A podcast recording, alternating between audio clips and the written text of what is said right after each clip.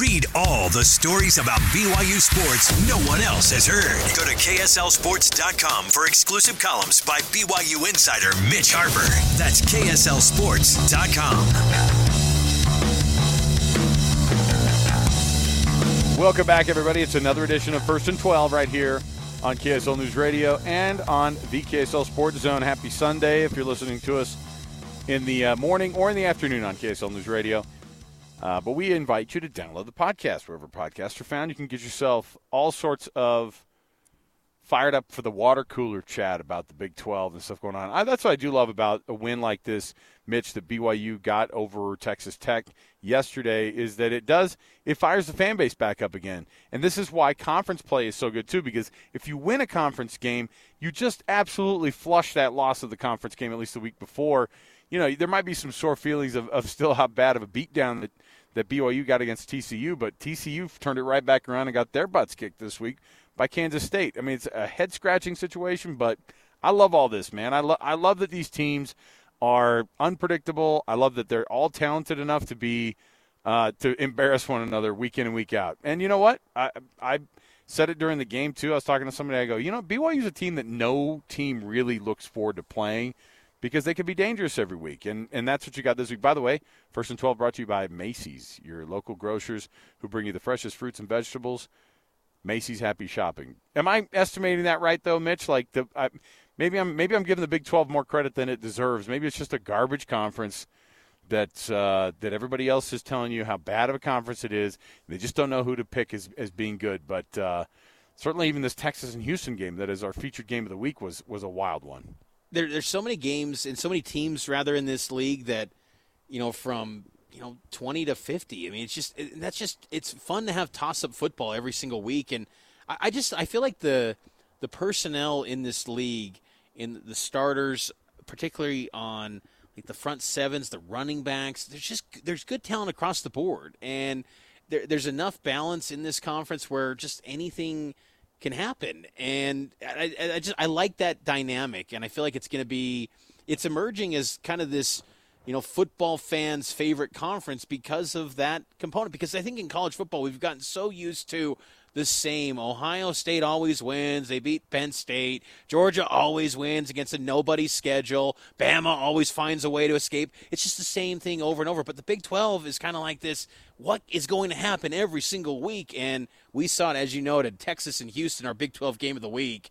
You know, everyone just thought Houston was going to get rolled. I mean, even Dana Holgorsen's like, we'll take a shot at this and see what we got. And man, they took a shot all right. They they roared back from a 21-0 deficit, tied it up, and it was 24 all. And they had a chance to, to take down the Longhorns. They were on the move. They were in the red zone, but then they stalled and uh, couldn't come up with the, that first down conversion.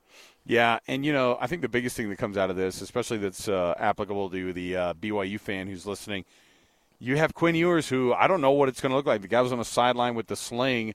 I don't know what his status is going to be for next week, but I couldn't imagine that. I mean, look, BYU's been taking on backup quarterbacks all season, it seems like, anyway, with mixed results. And certainly, if Quinn Ewers is out, they'd probably be like, hey, sit him against BYU. We're probably going to be two or three touchdown favorites. But they were three touchdown favorites against Houston uh, yesterday, too. Yeah. That's right. And and Steve Sarkisian said last night in the post game that Ewers does have a hurt shoulder. They're going to find out more today. But he, he also added that, you know, Ewers tried to play through it. He was 23 of 29. He looked really good. Another efficient day for Ewers. But, uh, you know, Maalik Murphy stepped in and, and did a pretty solid job. But, yeah, I just I, I think that it was fun to see. And it gave hope, too, Alex, for these Big 12 newcomers that – they're not just completely overmatched. And, and that was one thing I learned about BYU was that they have made progress since Kansas, and Houston's made progress, and UCF settling, and they they gave Oklahoma a scare. I mean, Cincinnati's still trying to find its footing, but it was a battle with Baylor. I just think these teams are starting to kind of get a feel and, and get into a rhythm of like the physicality that comes in this conference, and and it was just an, a, a good showing overall for the newcomers, even though most of it was losses. I, I just think that was something that was a good takeaway from those teams to, to show well against programs that have been etched and, and, and just foundational members of the Big 12 from the beginning. There's that part of you, too, that goes, oh, shoot. Wish BYU could play Houston this year. uh, exactly. Wish BYU could. You start looking around, you go, wish BYU could uh, uh, could play Houston this year. Really glad BYU doesn't have to play Kansas State this year.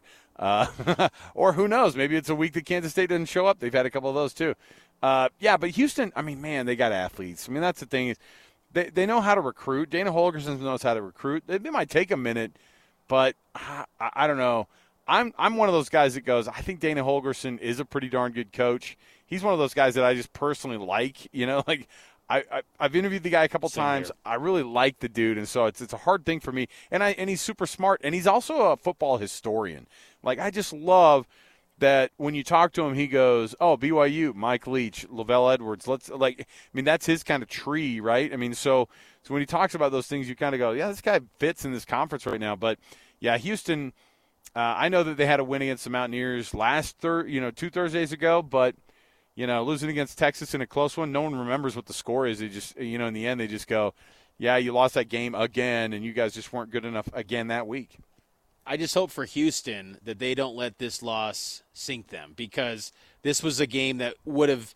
I mean, Holgorsen would have got a contract extension on Monday had he won. I mean, it would have been celebration. They would have been they would have been talking about this thing forever had they won. And you saw the reaction from those fans; they were devastated. And it's rare when Houston gets a sellout, and a lot of that was burnt orange. But I just think that that's the type of loss being so close to taking down UT they they can't now like spiral back to what they've been in the past this season and being just kind of an afterthought. Let they, uh, hopefully they build on it and they can become a, a team that gets to a bowl and, and they're competitive because you know that's been one of the calling cards for this league is that they get so many teams to the postseason, then they have that massive payout to the teams.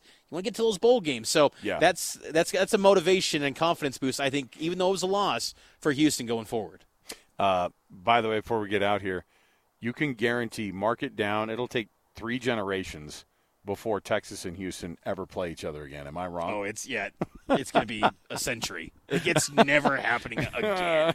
You're gonna have to have a lot of people die, and a lot of people who have written stuff in wills that say "never ever," "you shall never." A lot of athletic directors who are like, "You will never put those guys on the schedule ever again." So there you go. All right, we'll take another break. We'll come back. Our second hour is just jam packed, full of a ton of sound and a ton of fun, uh, getting you ready for uh, the Big 12, and also getting you ready for the schedule for next week. Our power rankings, of course, though, that we do weekly in the Big 12, right around the corner. Uh, the movers and shakers, people who go to the bottom, people who start shooting up to the top. We've got it all coming up next right here. It is first and 12, 97.5 KSL Sports Zone and KSL News Radio. Stay right here.